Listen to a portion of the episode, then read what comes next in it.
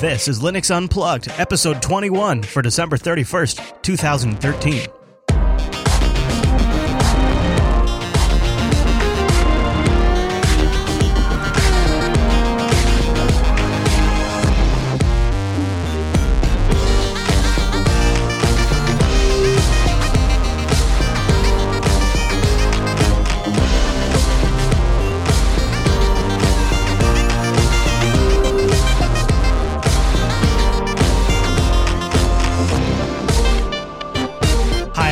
Welcome to Linux Unplugged, your weekly Linux podcast that's popping a beer cap like it's a bottle of champagne.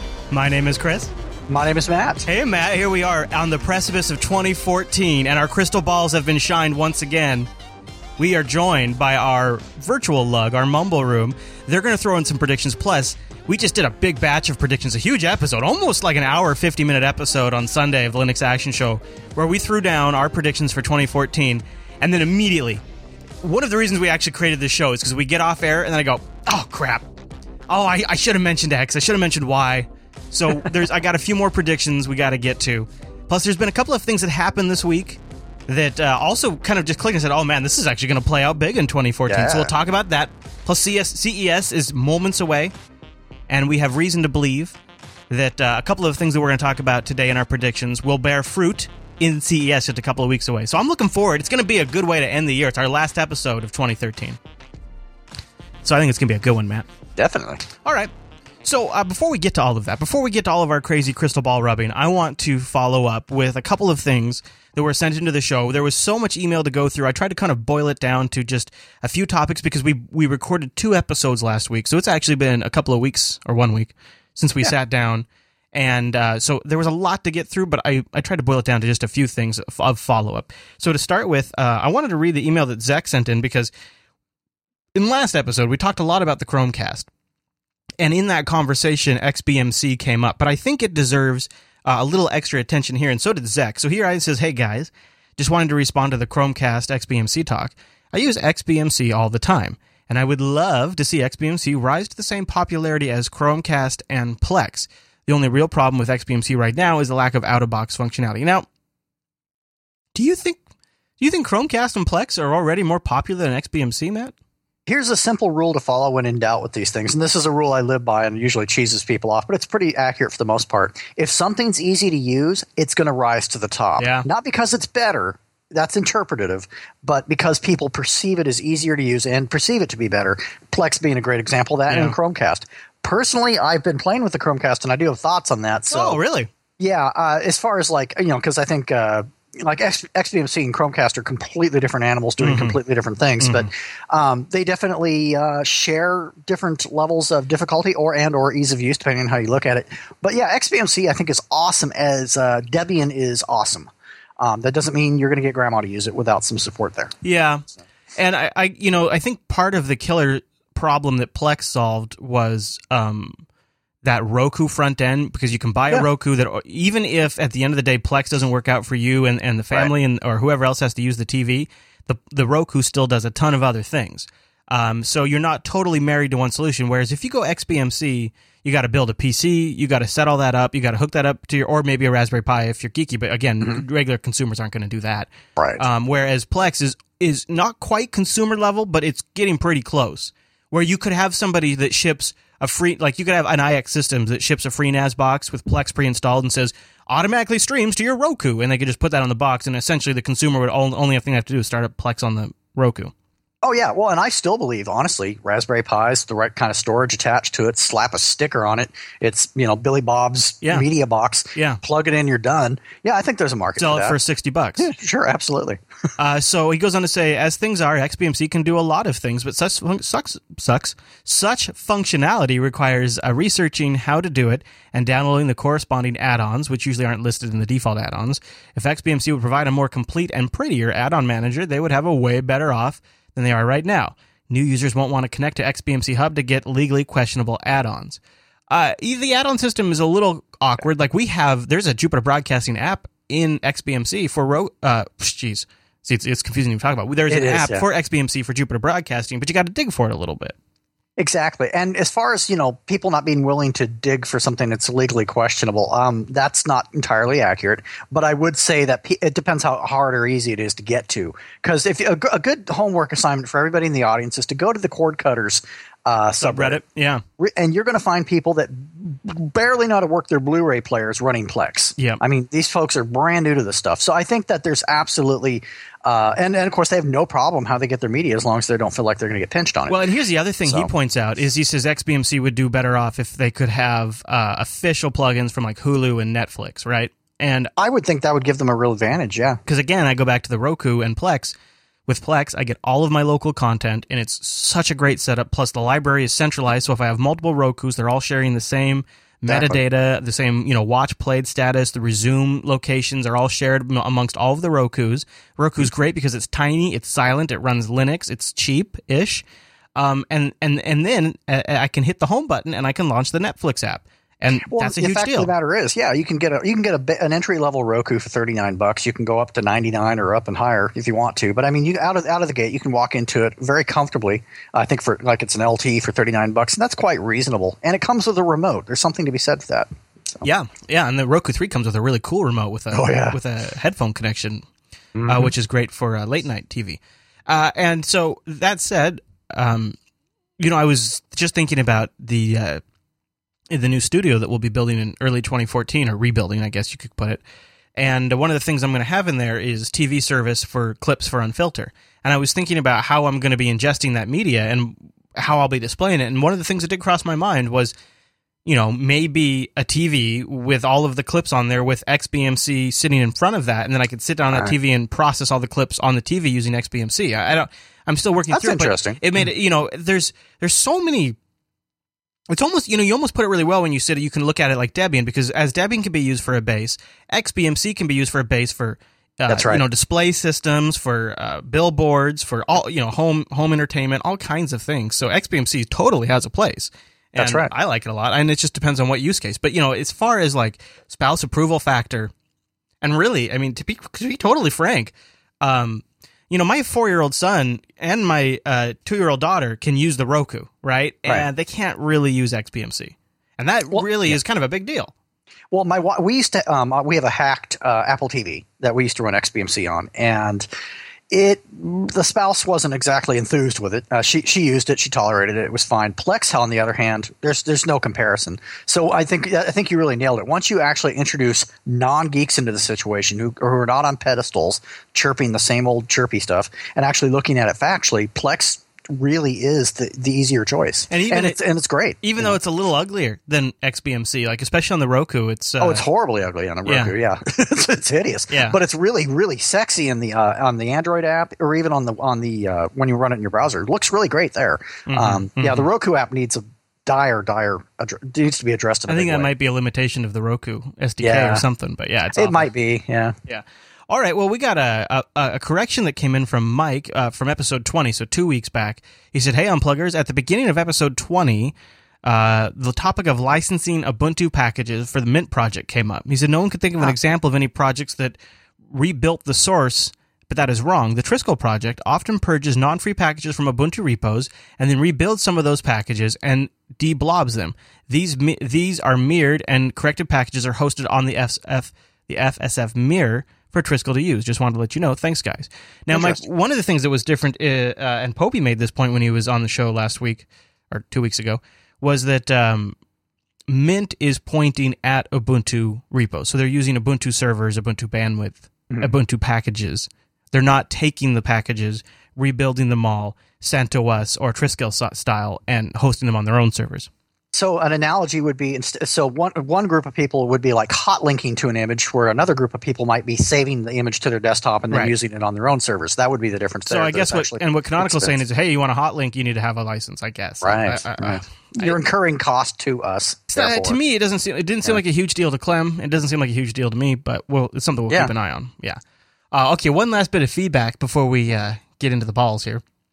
This one came in from James, and uh, he had some thoughts on the topic of Ubuntu as a rolling distro, which keeps coming up. And Mark recently, uh, in an interview, suggested that maybe after 1504, you might see something a little more like a rolling release from Ubuntu.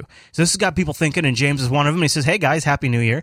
I heard you talking about an, a number of times about the perceived issue with Ubuntu because you can't always get the latest stuff. Well, I was a 15 year Slackware veteran until I changed to Ubuntu in 2008. I tested and continue to test other distros, but I still use Ubuntu because I think it's time for Linux to just work. And I find that Ubuntu gives me that. And also, I want to build up an experience to support others. That makes sense. Yeah, definitely. However, I do want the latest packages, so I have run the dev version since 11.10 was released. Canonical has a policy that the dev versions work every day, and it does. I get one failure each cycle when the X server is updated and I have to upgrade my NVIDIA driver, but that's it. it works flawlessly. Yeah. It means I get the new stuff, and then when the new distro is released, I already have experience if people need help. If I upgrade as soon as the new repo is available, which means I'm on production releases for only about one to two weeks at the start of each cycle, Ubuntu works great as a rolling release. So what James is saying hmm. is my trick essentially is is I run the production version for a couple of weeks, and then once it's back up and they're working on the beta version again, I I just upgrade my repos and I run the beta version. And I was I was going to ask the Mumble Room, does anybody in here ever do that with their distro where you run the stable version for maybe a couple of weeks? And then you jump to the beta version? Yeah, I am running Crunchbang, and I immediately um, went into Jessie because um, the the stable of Debian didn't have everything I wanted, and then I launched into Sid, and I'm still experimenting to see how it's going to go. I, I did this myself for a period of time with the Ubuntu's, um, where uh, I would run the stable version for a few weeks, and then I would just switch. I, I for a while, what I would do is I would wait till after the first beta release. That's what. So it was more than a few weeks. I would wait till after beta one was out for a couple of days, and then I would switch over to that, and then I would ride that all the way to the finish line. And I did that for three or four releases in a row, like the same installation, just kept doing it, and it worked okay. But what what what really I ran into constantly is a lot of instructions assume a certain version of Ubuntu, and Right. they're already having a hard time. The instructions you find online, it's you have a hard time finding anything that applies to the absolute latest version. Usually, it's one or two releases behind.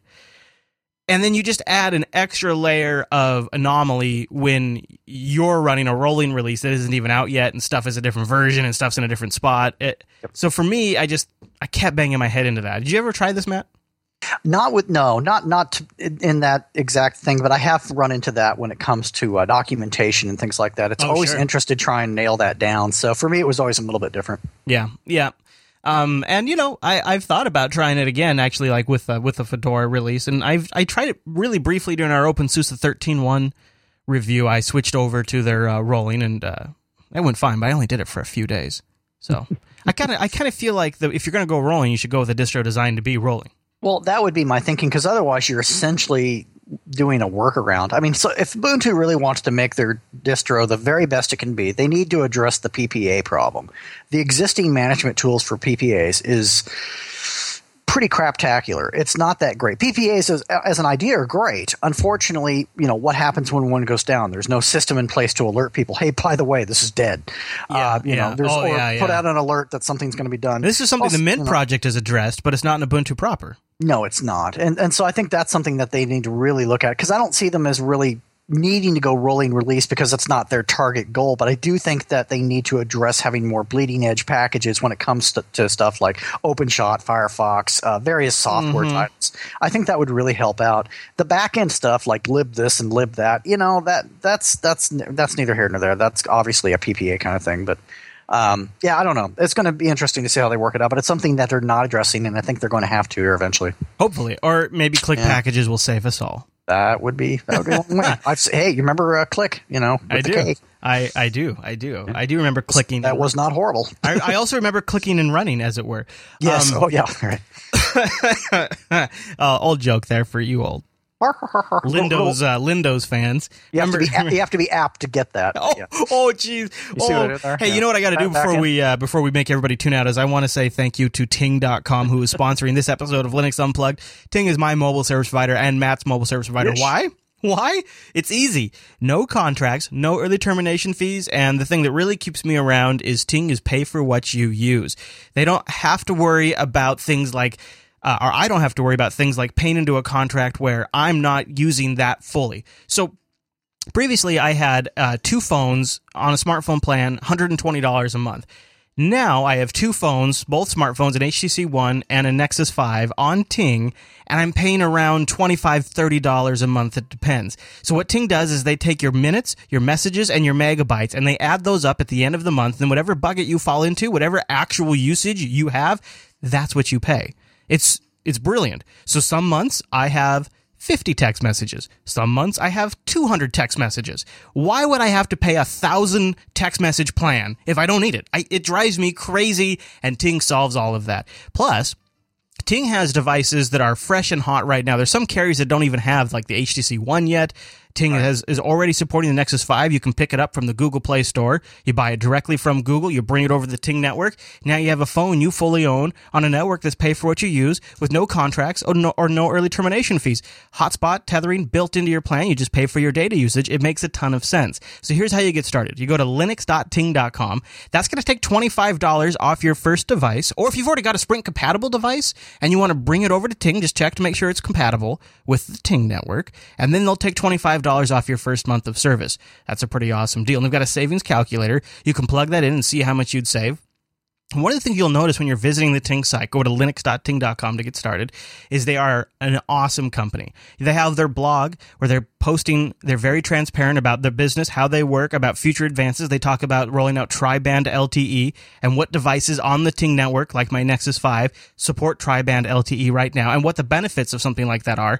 They often will pick some of the best apps, some of my favorite ones on Android, like BeyondPod. They'll feature those on the blog. There's a lot of great stuff over here that you can keep visiting. And once you become a Ting customer, you appreciate this level of information from your carrier. And Ting has great customer service as well. If you call Ting at 1 855 846 4389, anytime between 8 a.m. or 8 p.m. Eastern, a real person will answer the phone and help you out. And you also have a fantastic dashboard that gives you the tools you need to control your own account, you'll probably be surprised at the kind of functionality you can get in there and how clear and easy a cell a cell phone company can make your billing and information like that. It's once you see this stuff, you'll never be able to go back to anybody else. You, it's just their stuff. Ting is Ting is so far ahead of everybody else. You got to check them out. So go to linux.ting.com and a big thank you to Ting for sponsoring Linux Unplugged. I hear from people all the time who t- who switched over to Ting and are totally thrilled, and you can be one of them. Linux.ting.com Thank you to Ting. Actually, I have a recent Ting story, real short one. Sure. Um, here, here recently, I had an uh, issue where I did something dumb on my phone, and I couldn't figure it out. You know, I'd imagine that, right? Me do something foolish. did something foolish. So I was like, okay, well, I'm gonna, I'm gonna give these guys a call and see what's going on half a ring, not even a full ring. uh, a person that you know actually is very well spoken, very easy to understand. I get up on the phone, ask them a question. Within like I don't know three seconds, they gave me numbers to start pressing into my phone. Pressed it in, boom, problem solved. That was the end of the conversation. Asked me if uh, anything else. Happy holidays. Blah blah blah. We're done. I couldn't believe it. Yeah. Someone values their time. It's the way to go. Yeah, no kidding, me. right? And if you if you just get sick of dealing with customer service reps oh. who sound like they're reading a script, this is or they're a, trying to upsell you. God, that's my big pet peeve. You know, Mail Hauler in the chat room says that uh, he went from hundred dollar a month to around twenty dollars a month when he switched to Ting. Wow, yeah, nice. That's a nice savings, and with the beginning of the new year, it's better time than ever to get started. And I think you'll see why I've been so happy with my Ting service. All right, so I'm bringing in the mumble room here. I wanted to start. You know, one thing I realized after uh, this week's Linux Action Show, uh, I made a huge mistake. Get it out of here! I completely, Uh-oh. completely forgot to make a Wayland type prediction. Oh. And, and, I know Ron's in the chat room here has a Wayland prediction as well, but I want to lay mine out, and then we'll turn it over to him. So, I think you're going to see in 2014. It's not. I don't know if competition is the right word, but if you're a distro out there, uh, Ubuntu isn't in this camp. If you're a distro out there shipping this year, say the second round of releases in 2014, and you don't have decent uh, some decent Wayland implementation that people can try out, even if it's sort of like what Fedora did this time around, that's going to be like um, a check mark in the anti column in the reviews. Like the people reviewing it will look at that and go, "Oh, well, you can't even play with Wayland in this release." Like that's right. it's going to become like one of the competitive features for distributions to have in their maybe not the first release of 2014, but their second release of 2014. Now, Rons, I know you had a Royns. I'm not sure if I'm saying that. Right. I'm sure I'm not saying mm-hmm. that right, but I know well, you had a Wayland prediction. What is it? I believe that in maybe, as I said, the second term of releases um, in 2014, we're going to see possibly maybe Gentoo or the more bleeding edge distros to have such good Wayland support. Um, maybe for Arch, the Arch build system, that it is simple as rebuilding the package with Wayland support and getting, of course, GNOME and KDE support Wayland. We'll have so you don't have to run X client soon. It'll be pure Weston Wayland. Do you think maybe like mid 2014, all of the GNOME packages on my Arch installation will update with Wayland support, and then at that point, all I have to do is go over to the Arch wiki, look at the article about switching over to Wayland, and make the switch, and I'm ready to go. Yeah, That's bold. So you're thinking I could actually run my whole desktop in 2014? You think like, what about like what about like uh, dra- graphics drivers? Well, if you're on Intel, um, the Weston Wayland drivers have already um, sorted. Intel supports them. Um, What I've got- about- I was gonna say, what about the Radeon drivers on the open source dro- well, the open source drivers are, are, are of course going to adopt Wayland quicker than the proprietary ones, but it really maybe we could see the proprietary ones supporting Mir simply because Steam um, they want to support Ubuntu, but the open source drivers they want to support a standard, which is Wayland. All right, well, let me ask you guys this because uh, Corky in the chat room is saying that Wayland, and I think he means in terms of performance, will be better than X11 by December of 2014. I happen to disagree. I think at the, I think in December 2014, we'll have the Phoronix benchmarks, and they'll show that X still has on games the lead, but it's closer. I would say it's closer. Yeah, I mean, because you got to figure out what's X-Men's what thirty years, something like that. I mean, you know, it's it's got a little bit of a head start. Right, and. I think all these games are going to be using some sort of you know X Wayland compatibility, and they're all going to be, I mean, for a long time, like years. So I just I think like like you'll see like uh, I don't know, maybe you'll see like the window managers and and the compositing, like all that kind of cleans up and is a lot faster. But the stuff people actually use where they really need high performance, like so window draws will be faster, right? That'll be great. Menus and, and blurs and textures will be faster. But like I- games that I install from Steam will not actually see any big benefit from this in 2014. Now, I've Well- got one. Uh, I've got one Wayland prediction for 2014, and that is the monkey suit. yeah, oh yeah, no, that's going to happen. yeah. Yeah, that's hanging up in the closet right now. Actually, Mhm. Um, That will be just like to. March. I just like to expand on what you said. If you look at the way Wayland works, basically it's a protocol. Weston is its implementation. So if you want your fancy window managers like um, Awesome to work in Wayland, you basically write a Weston plugin for that. Right, right. Um, I imagine GNOME and KDE, um, their compositors are Mutter and KWin, their window managers. That's basically just a plugin for Wayland um, or Weston. That's all it is. Right. I right. think um, I think in 2014 you're going to see a lot more apps uh, adding Wayland support, and then in 2015 it's going to be refinement time, and then by 2016 and it's going to be refined, and you're going to start seeing a lot more people actually using Wayland so you, on you distros. so you think it's not till 2016 that we're going to have the sweet sweet life of performance and optimizations and all that kind of stuff? Yeah, because there's still a lot of apps and and, and applications that haven't uh, you know added the support for Wayland yet, and I think that's going to be all all during 2014, and then in 2015 it's just going to be refining those packages, and then 2016 it's it's it's going to be refined, it's going to be available, and it's going to be easier to use than ever. It's still going to have some flaws, but it'll be it'll be pretty good. All right, I think this one's pretty easy to make. Uh, SteamOS doesn't go anywhere near Wayland in 2014. All Yeah, X all the time. agree. Yeah. yeah. Why would they? They have no reason to. Um, their their goal is not to try and push Wayland. Their goal is to get you to play video games and buy Right. it. Yeah, You exactly. know, seems kind of obvious. Yeah. Yeah. Uh, Um, uh, yeah, go ahead. just like the, I don't I'm not um, um doubting anyone's um knowledge here, but porting apps over to Wayland isn't as difficult as it sounds. If the toolkit supports Wayland, Right. getting your programs for Wayland is not going to be too difficult. It's just a matter of doing it.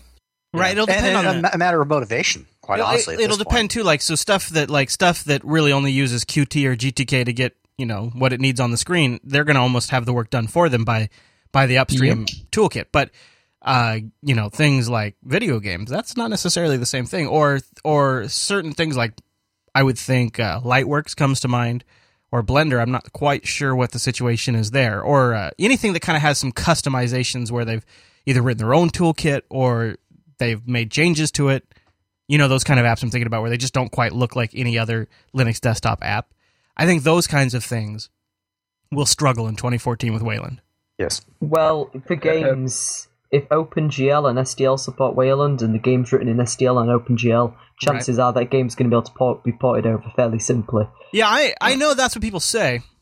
Well, and, and, I still come back to the. Everybody seems to think that developers are thinking, "Oh, goody, we get to port something over something we didn't have No. to a month ago." No one cares. I mean, I don't think they really give a rat's butt. No, no. because here they're is they're just this- now porting everything over to Yeah. Linux now, and they're getting they're getting X support now, and now they're gonna have to switch to Wayland. Exactly. Well, So they're- if I'm them, I'm going to take my sweet time. if they do it Yeah. right and they write to the the underlying subsystems like OpenGL and all that kind of stuff, and then all you have to have is the change made at that level, and then everything that uses that will then use the new technology. But I, I think hmm. it's I don't think it's as clear cut as that with some of this Yeah. stuff. And, I- and I It's think the motivation is really the key issue. Every you know, eh, end users are looking forward to this. Developers are thinking, "God, I just got this working. Leave me alone." Now here, here's my big hope hmm. for Wayland. It's not really a prediction, but I hmm. really hope that if, if they do eventually get proprietary drivers, that a new version of Wayland doesn't necessarily break the uh, proprietary driver yeah, like I it did in think Xorg. so because you know th- th- this is a you know because what they're going to have is protocol level support, right? So if you write to this version of the protocol, you get this, and then they just have a new version of the protocol which gives you the new features. They shouldn't have to deprecate the old version, I wouldn't think. But you know, I look at this and during the last live stream on Sunday, we played this Intel video. And the whole time, in the whole video, Intel's talking about Wayland, and, and it's a very nice sort of like infograph meets YouTube, and and really what they what they care about is digital signs, infotainment in cars, um, Yeah. mobile devices. In fact, the Linux desktop in this video, all about Wayland, is not even mentioned once. Not a single desktop app, not anything about the Linux desktop at all. And so what I what that to me means is the corporate backing isn't going to be on the desktop side of things. There's not going to be a lot of people spending a lot of money on moving over desktop applications to support that. So that two things that means to me is X Wayland is going to be around for a long time. That's pretty obvious. But the second thing that that I think unfortunately means is maybe unfortunately or not is all our hopes are in the toolkits, the Qt guys and the GTK guys and what they do, and, and all hopes depend on them to do it right because they're going to bring everything along with them that uses those toolkits. And, and, I it- think.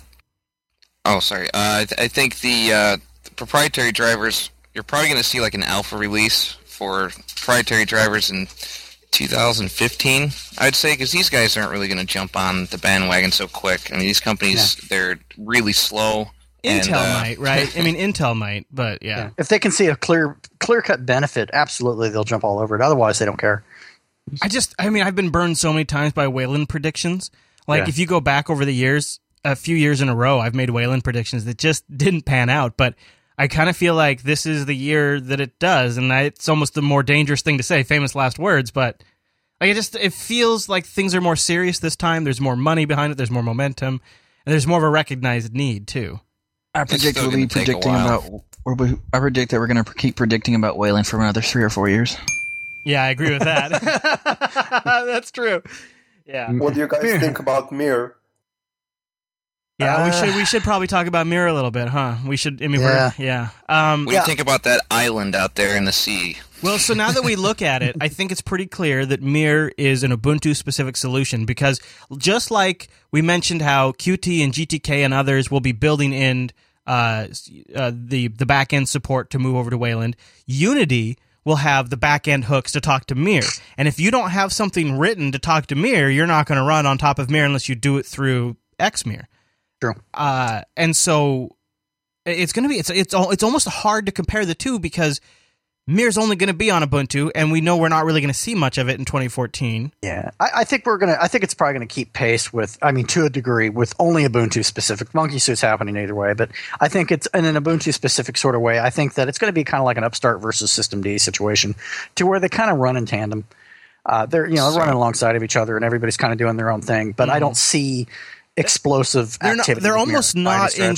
You know, now that I look at it after after we've had a few months, actually half half the year to to sort of think about it, um, it's not in competition with Wayland. Wayland is on its own track. It has its you know it's a wider industry pro- proposition.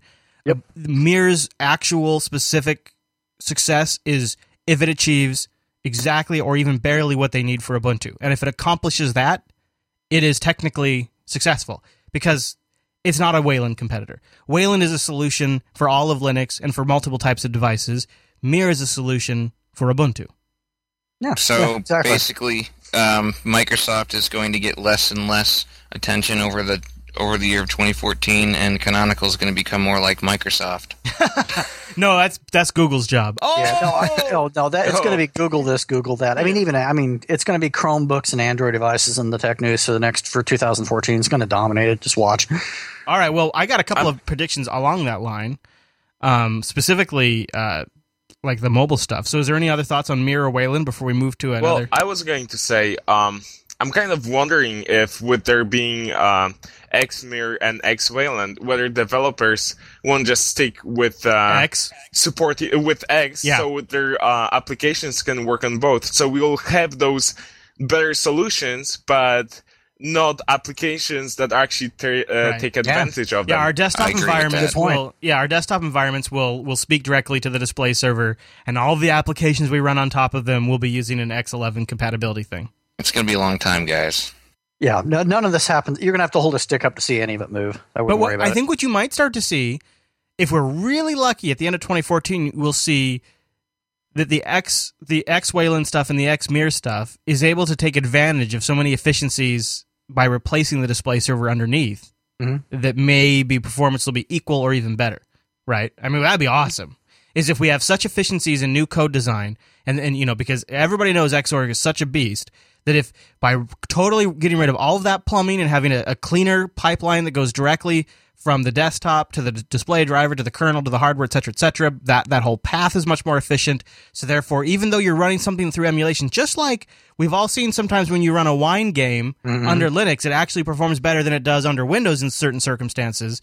Maybe we'll see that same kind of thing happen with stuff running under X emulation on these new display servers. I don't Yeah. know. All right. Well, before we get to our next category of predictions, I got a little. pred- I got a little prediction for all of you guys. This is going to be uh, actually. This is. I'm not even kidding.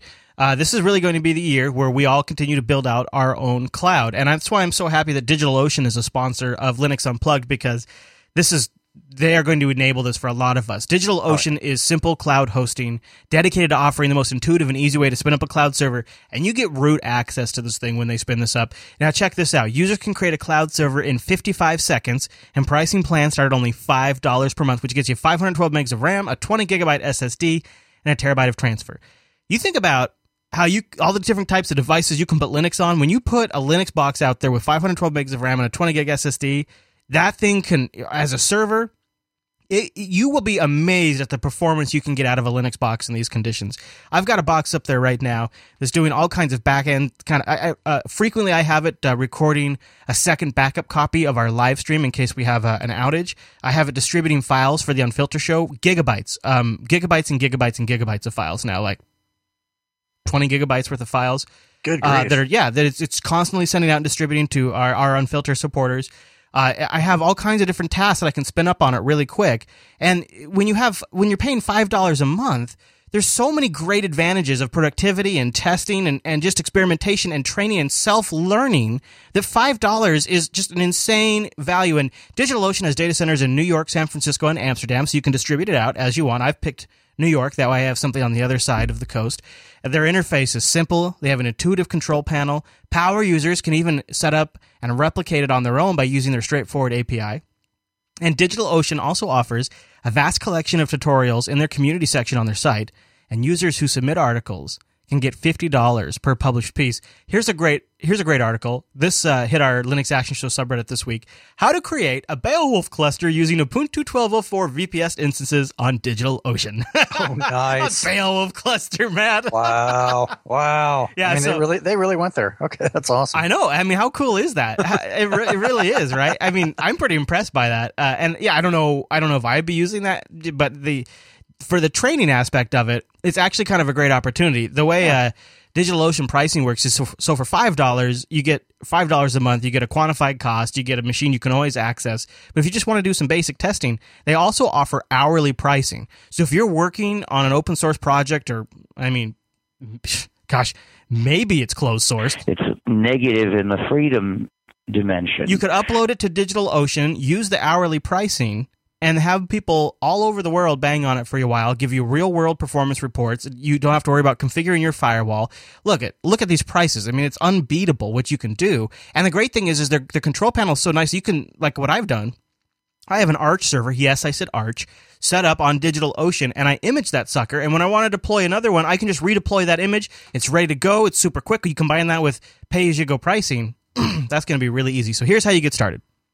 Go over to digitalocean.com, check out what we've been talking about. And if you have a bad memory, just go to any recent episode of Linux Unplugged, go down to the show notes. We have a banner right there for DigitalOcean. And if you use our promo code Linux Unplugged December, now it's going to work for a little bit longer, but take advantage while you can. Linux Unplugged December, you'll get a $10 credit. That'll let you try out the $5 server for two months, or you can get the $10 server for one month. I've been using the $5 server for a few months now, and it's awesome. It's great. I really like it. So go to digitalocean.com, Linux Unplugged December to get that $10 credit. And uh, I think you're going to be really impressed. This is really an awesome service, and it the performance has been great. I just updated my Archbox last night, and I just sit there and I watch those download speeds as it writes those transactions to the SSD, and I'm just like, oh gosh, yes. Well, and here's something I've, you know, I can uh, see someone uh, using it for too. It's like, let's say you have an Arch install, and you're thinking, oh, you know, I, I want to actually try compi- I, I read read mixed signals in this one package, and I'm not really sure if it's going to build right. I don't really want to hose my system, but I want just kind of a test bed to test out different packages that maybe have an iffy history. It's a great place to do that kind of stuff. You don't have to be super geeky with it. You can use it as a tool just to try things out where you don't want to do Oh, it yeah. on your main computer. and the snapshots make it easy to roll back. Pirate Ghost, Yeah, Pirate right? Ghost in our chat room, which is a great name, says I That is- have 11 VPSs on DigitalOcean. Nice. How about that? Huh? Uh, they uh, they also are uh, pretty cool about. He says helping him with uh, working on uh, open source projects. That's cool. Yeah. So big thanks to DigitalOcean for sponsoring Linux Unplugged. Okay, Uh-huh. so uh, this is kind of a spin-off of the uh, of the prediction I made on Sunday, but I want to revisit this in light of a story that came out, and I didn't cover it in last because it didn't really seem at the time I did, when I thought about it at first, it didn't seem Linux specific enough to me to talk about it on the Linux Action Show. But now that I think about the larger ramifications of this story, I actually think it's very much going to become a Linux story. And what I'm talking about is these uh, recent uh, published uh, published reports uh, from Der Spiegel that the NSA is intercepting laptops and other hardware like routers and firewalls purchased online, and they can intercept the package when it leaves the company you buy it from, say Dell, and they will install malware in some cases hardware, in some cases software, to do whatever they whatever the hell they want. Uh, the report indicates also. By the way, some of the companies included in this. Let me see. I'll, I'll find it right here. Uh, oh, here we go. Uh, Dell's in there. Uh, Microsoft- Shocker. Yeah, I know, right? uh, Western Digital, Seagate, Juniper Networks, Maxtor, Samsung, Huawei, and uh, Microsoft are included in companies that they that, uh, that in this report uh, that says they worked with. The report even indicates the NSA can even exploit error reports from Microsoft Windows operating systems by intercepting the error reports and determining what is wrong with the target's computer, and then the NSA can attack it with Trojans or other malware. Uh, to- just so sleazy. to gain physical access, the NSA reportedly worked with the CIA and the FBI on sensitive missions that sometimes included flying NSA agents on FBI jets to plant wiretaps. This gets them to their destination at the right time so they can help disappear again undetected after even as little of a half hour's work, the report notes. So what you have here is machines. And here's a here's an example of what they call a hardware implant.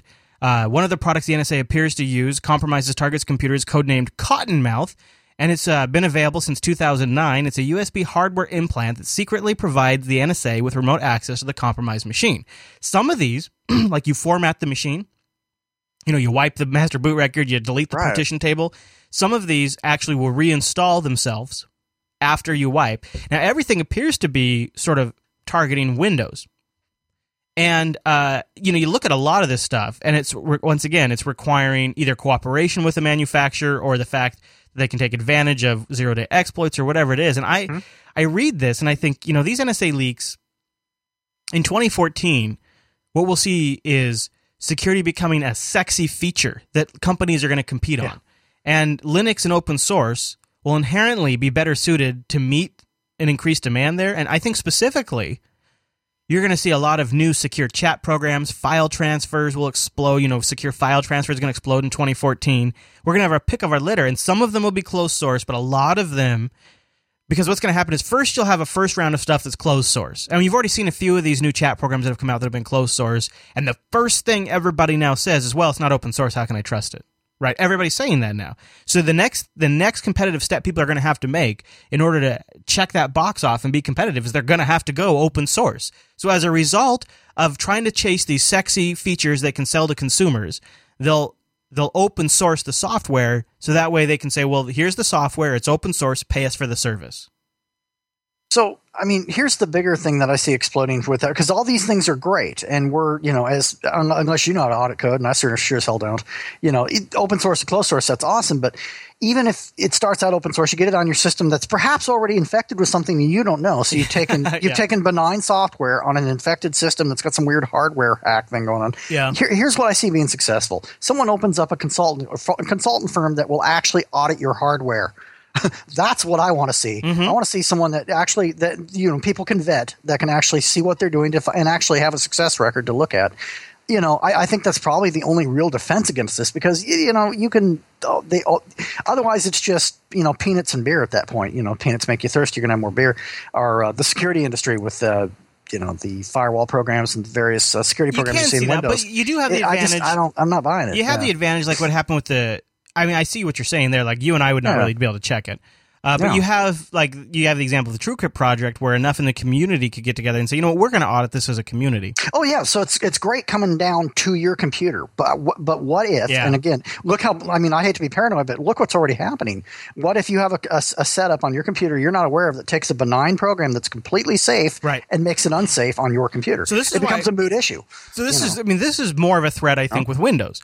I think, Yeah. and Oh, I- yeah. so what you have to do is you just you have to kind of make you have to make best best efforts, or but, you know, your, Right. your best rational effort that you can make. And so the first thing is if you're really paranoid about security, You got to stop eh, using Windows. you do you you seriously kind of have to consider. Well, if I really care about this, I should probably stop using Windows. Doesn't guarantee that some Linux box won't have something on there that is monitoring you, and maybe I mean when this Windows is low hanging fruit, certainly. wouldn't it? You know, what would really be scary is like if some distro by default shipped it so that everything you typed into the launcher was sent over the network that somebody could capture. That would almost be like insecure right out of the box and be really freaky. And if that ever got popular, it would be a heyday for the NSA.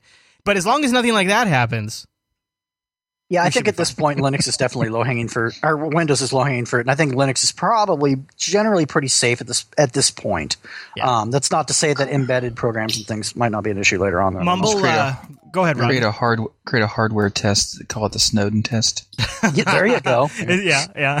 it's a, you plug it in and it runs a Snowden audit. Right. Exactly. Make a little humming sound. yeah, yeah, yeah. I think we just all need to learn how to build our own computers and make processors. Oh, jeez. Absolutely. I mean, It's I, the I've got my I got my clean room ready, and I got my suit, so, so I'll get right on that. You know. Well, it, Maybe open source hardware will become a more uh, popular thing because of the because you can Maybe. audit the hardware. what about like Create something that sits on your network account. and is watching your machine? What about That would be the most like at the firewall yeah. level. Like this firewall includes packet inspection, where we'll s we'll alert you if it looks like Exactly. something's leaking from your computer. That would make Well, the most sense to to me because firewall. Yeah, The anti NSA. yeah. Yeah. I, I mean, it could be a could be a marketing opportunity for pfSense. Uh, I mean, at the end of the day, as uh, Heaven's Revenge points out in the chat room, and this completely spot on. If someone wants to do something badly enough, they're going to do it. Yeah, I mean, that's just right. what it is. All you can do is minimize that damage by that's- using Linux. that- that's right. Yeah, exactly. That's where I go back to. You just have to make the rational compromise. So you can't you can't go tinfoil hat. You can't install a Faraday cage in your house. But what you can do Can't. is you we could. but again, there's like a diminishing returns, right? But you could. But what you could do is use Linux, use an open source email program, use open hardware if you can. Uh, and I think that just that base fact will drive human behavior towards open source and Linux. Not like I don't know if it's going to be some sort of mass uh, hysteria, but when you have decision makers, people who are designing systems that, for businesses that need to be secure, uh, CEOs who are paranoid about corporate espionage and things Right. like this, because all these things the NSA is doing, some private company could do as well. And in That's true. fact, in some cases, we now have we have now documented evidence that the NSA has weakened industry standards to make their job easier, and other attackers could just take advantage of those weaken- weaknesses too. Hello, RSA. Right? So it's one of these things where because the vulnerability exists, it's not just the NSA that can take advantage of it. So there's like all of these reasons that just stack up, and the rational person that really is concerned about this would have to. I, I mean, I think the decision you come to is some sort of open source system. Maybe it's not Linux, maybe it's BSD. exactly. wonder But I if the think NSA Linux- uses yeah. Git for their uh, for their for their software that exploits people. It's probably all CVS. yeah, right. Microsoft Bob. Yeah, yeah. Anybody else have any NSA related uh, predictions in the uh, in the chat room? I just want to say that you don't want to put tinfoil on your head because it'll increase the signal. You want to put a wet towel. That's all I got to say. Good to know. Right. Good to know. Good to know. Uh, all right. Well, any other predictions, chat room? I'm, I'm opening up the floor now. If Yeah. you, go ahead. I've got a prediction about Canonical. Oh, okay. Let's do it.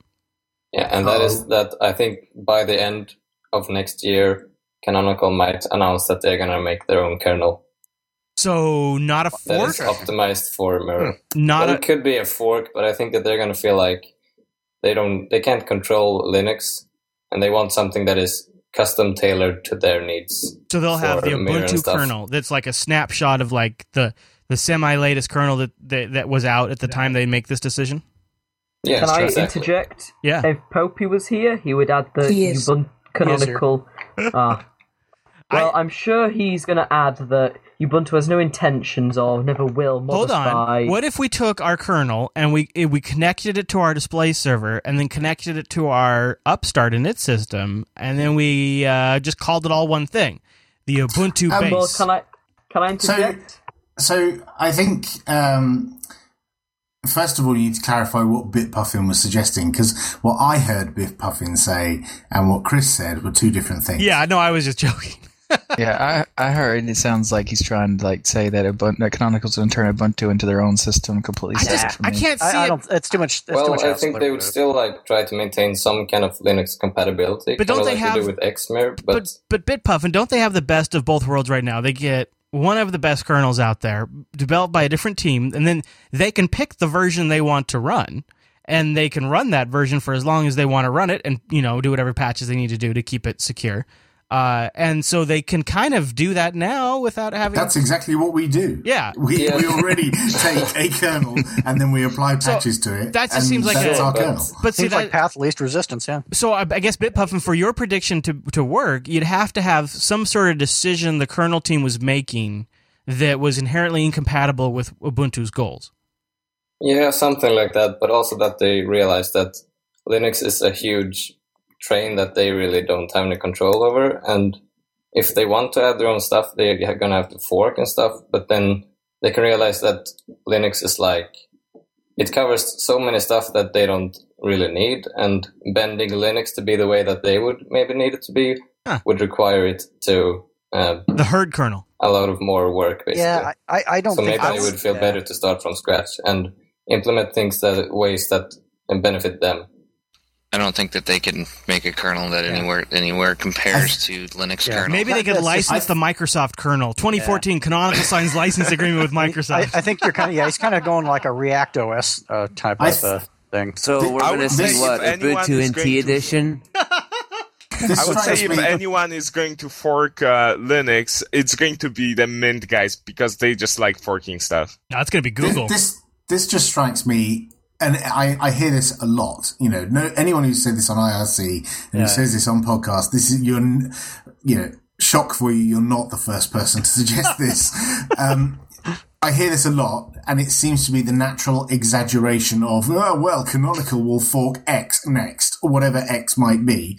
And it's just the natural, most exaggerated, most ridiculous thing you can possibly suggest. You know, it's the, it's the, it's the end mean a point. fork. I think it's Canonical is. Canonical is gonna is gonna fork Atari. Sure. I think now, now, now I want it to happen. Now that now that we've recorded all of this, and then Bitpuffin Yeah, to, to emerge totally victorious.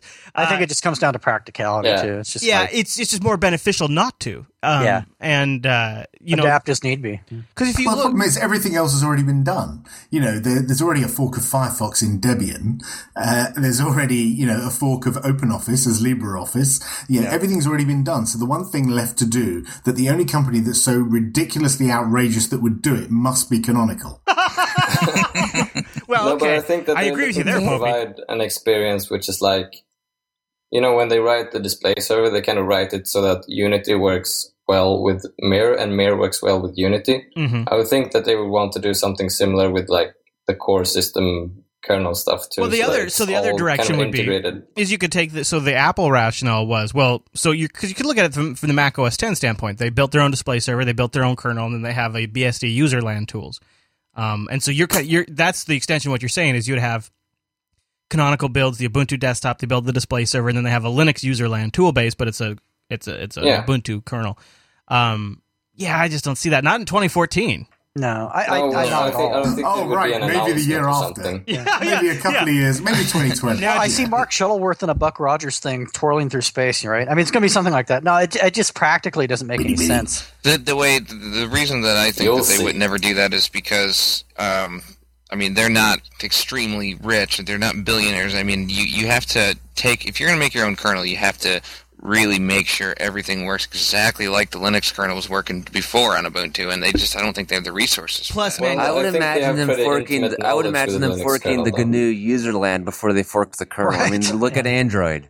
And why? And why? Fork, Yeah, I can see that. Why fork that down that. deep? You know? Yeah. yeah if anybody's Did I just give Popey an idea? if anybody's gonna fork no but seriously if anybody's gonna fork the linux kernel it would be it would be google for android right Yeah, no, th- uh, they and they could probably pull it off, but even they even they aren't doing it necessarily. I mean, they they are using certain things from it without going that deep into it. They only fork what they have to. well they don't want to make linus swear at them i think Yeah, exactly. what yeah. the, uh, Well, that they don't have to. yeah all right Monica loves the Linux kernel.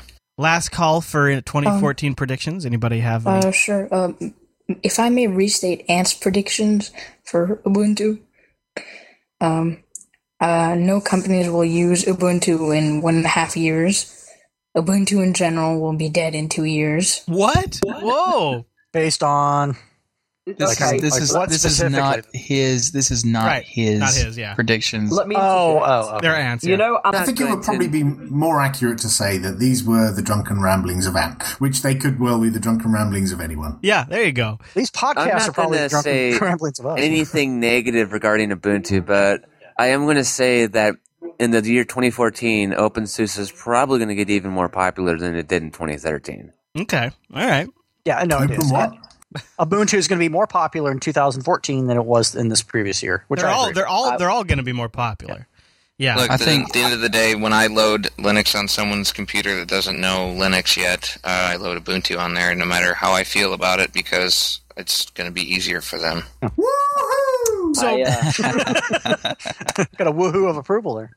I predict that uh, Amazon is going to get tired of everybody using their affiliate system, so they're going to make their own distro, make their own browsers, and their own search engine.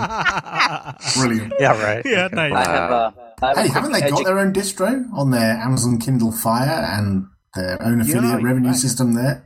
Technically, yeah. Yeah, actually, I think you're right. I didn't think of it that way. Hmm. Now, here's a good Their own question. Android fork, so technically, What yeah. was different between the your affiliate system and the way it's integrated into the Dash?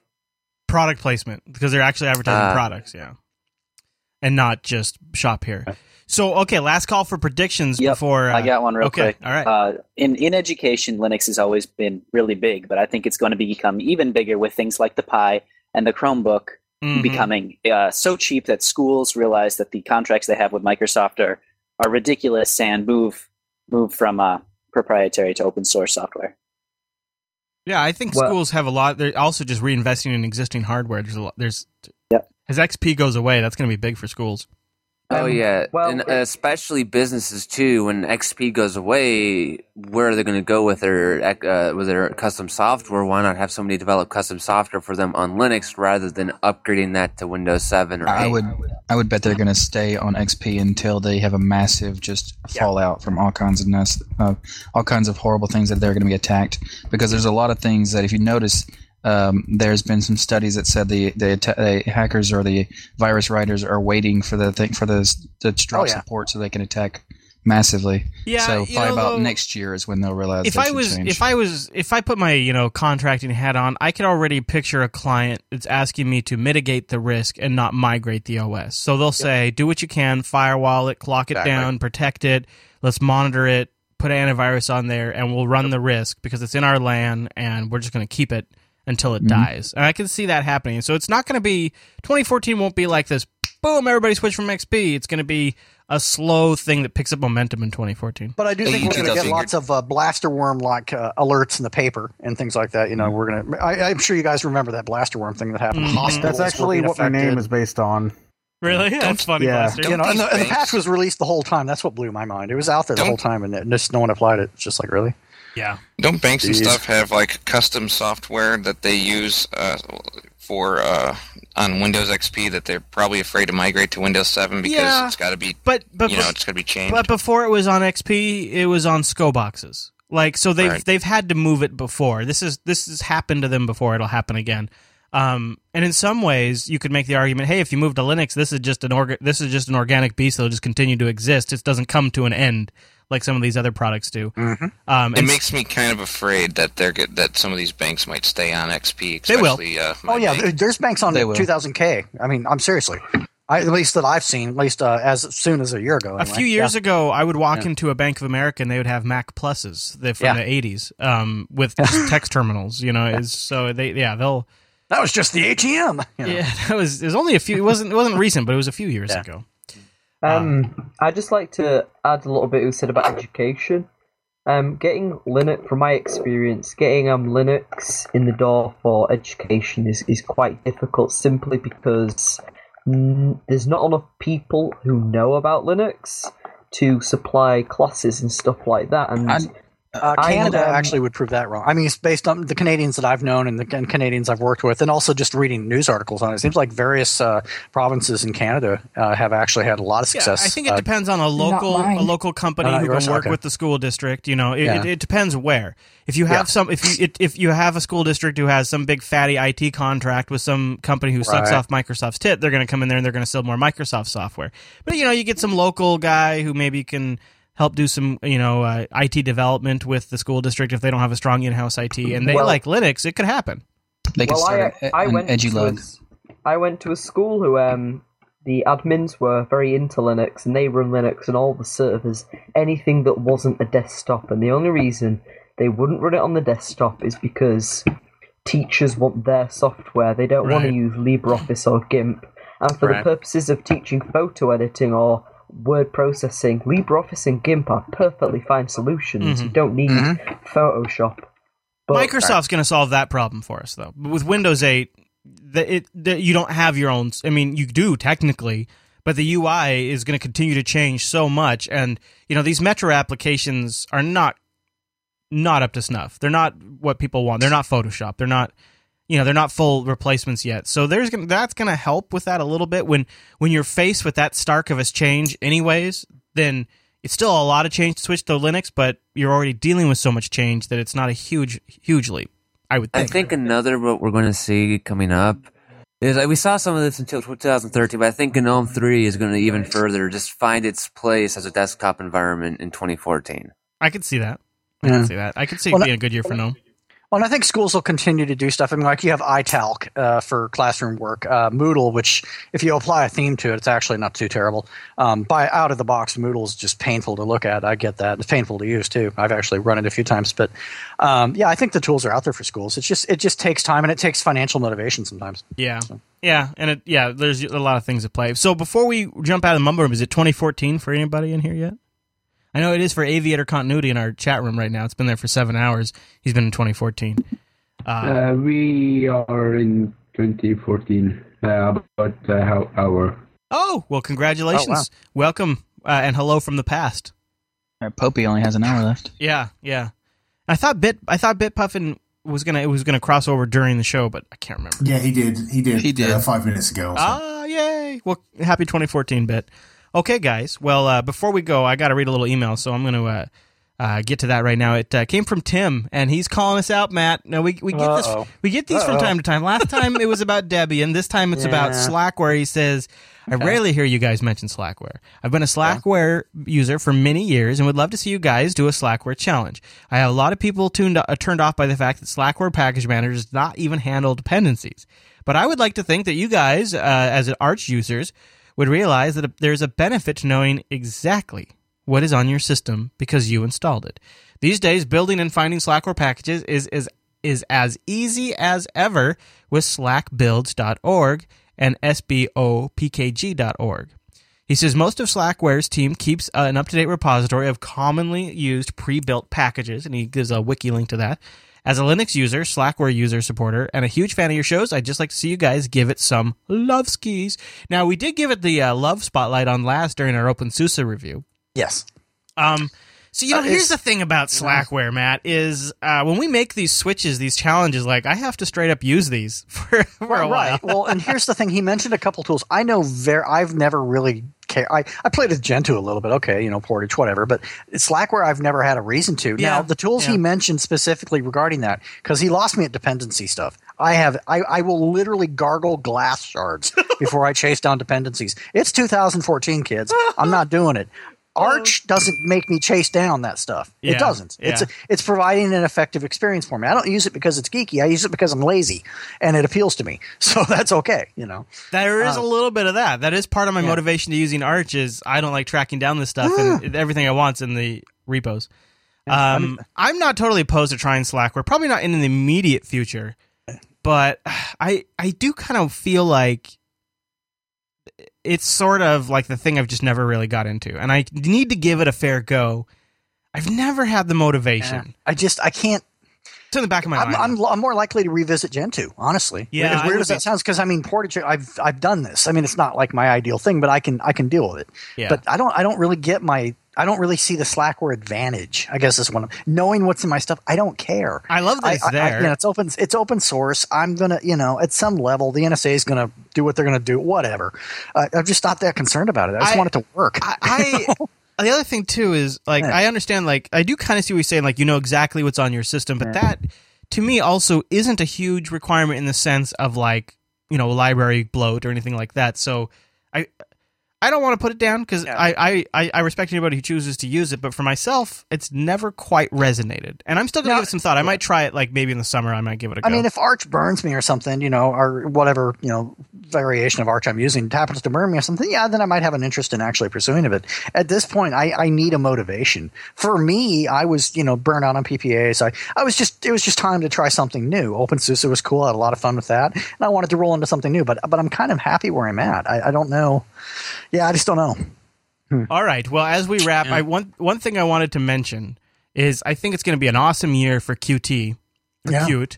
Um, QT. and, and uh, I I don't know what that'll mean for the GNOME desktop, and I'd like to hear your guys' thoughts on that. What you what do you think is is QT's success going to come at the cost of quality GTK applications on Linux? Because you know I- when I sit there and I use the GNOME desktop, one of the things that brings me back to KDE frequently is KWin's awesome for one. Yeah.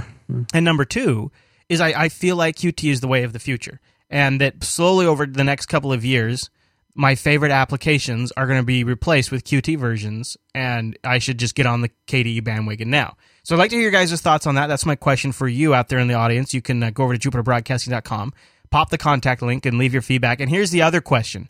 And this one I really want you to give some thought. Does groupthink, or maybe call it management by consensus, tamper open source innovation? So, does backlash to aggressive and sometimes new or risky ideas inhibit bold innovations sometimes in open source? Here's an example. So Debian cannot get off the pot about their init system. They, you know, they can't just choose systemd, even though choosing systemd by the de- by the data I can by the data I can tell would only impact 0.8% of their user base negatively. That would be the ones that have a BSD derivative and that's using voluntary stats. 0.8% of their user base would be affected by the switch to systemd, but the entire Linux ecosystem could be benefited by it, not just Debian. Yet they can't make the call because of this group debate, group think, management by consensus aspect that a lot of open source projects are driven by. So I want to get people to email in. You have any thoughts?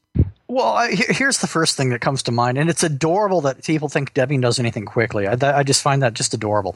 It, it's Debian. They're, they're, you know, they they move at Debian pace. But why And is so- that? Is that because of this group Because, think management uh, it- by consensus consortium? Part of it. That's part of it, but also because of the fact that they don't. They they are they have what's working for them now. They like to take their time and really slog through everything at a snail's pace. And I don't mean that in a negative way. I mean that's just how they operate. I think They you could tend- look at a lot of you know? things in in the open source development where you could see that the group debating really trivial stuff really slowed stuff down. And then there's Oh, good yeah, examples where like somebody comes along and Lennart says, boom, we're going to do systemd. And then all of a sudden, Right. there's a bunch of energy behind systemd. Or Mark comes out and says, hey, you know what? We're going to build our own display server. And even though a lot of people can disagree, there is this declaration at the top, and the focus is made, the commitment is made, and the team gets to work. And and you you know you can see this play out in some commercial companies like Apple, and then you have the other side where Microsoft, right, where they just can't seem to really execute because they have all this middle management. And I'm wondering if maybe the open source community suffers from a little bit middle management. You can't take it all out, but I want to know what the audience thinks. So go over to jupiterbroadcasting.com, pop that contact link, choose Linux Unplugged from the dropdown, send us your feedback for next week's episode of Linux Unplugged, and we will read that during the top of the show next week on the show. Um, I think that'll be a good topic. I'm. I, it's just something I've been kicking around as I've been watching the systemd stuff and Mir and Wayland. I just, just put it out there, see what people think. Yeah. All right, Matt. Well, uh, coming up on Sunday, I got uh, I got kind of a surprise. Oh yeah. Yeah, I got. I got. I'm. Gonna, I'm not going to announce it yet because I'm not sure if it's going to work out. So we're going to cover it if it works out. But I'll talk to you about it offline. Cool, uh, cool. So we'd love to hear from you. Don't forget you can join us live. The uh, Linux Unplugged show is live on the Tuesdays over at jblive.tv, 2 p.m. Pacific. Go to jupiterbroadcasting.com slash calendar to get that in your local neck of the woods. We'll convert it for you. All right, everyone. Well, thank you so much for tuning this week's episode of Linux Unplugged. Matt, I'll see you on Sunday, okay? Sounds good. See you then. All right, everyone. Thank you so much. See you next Tuesday.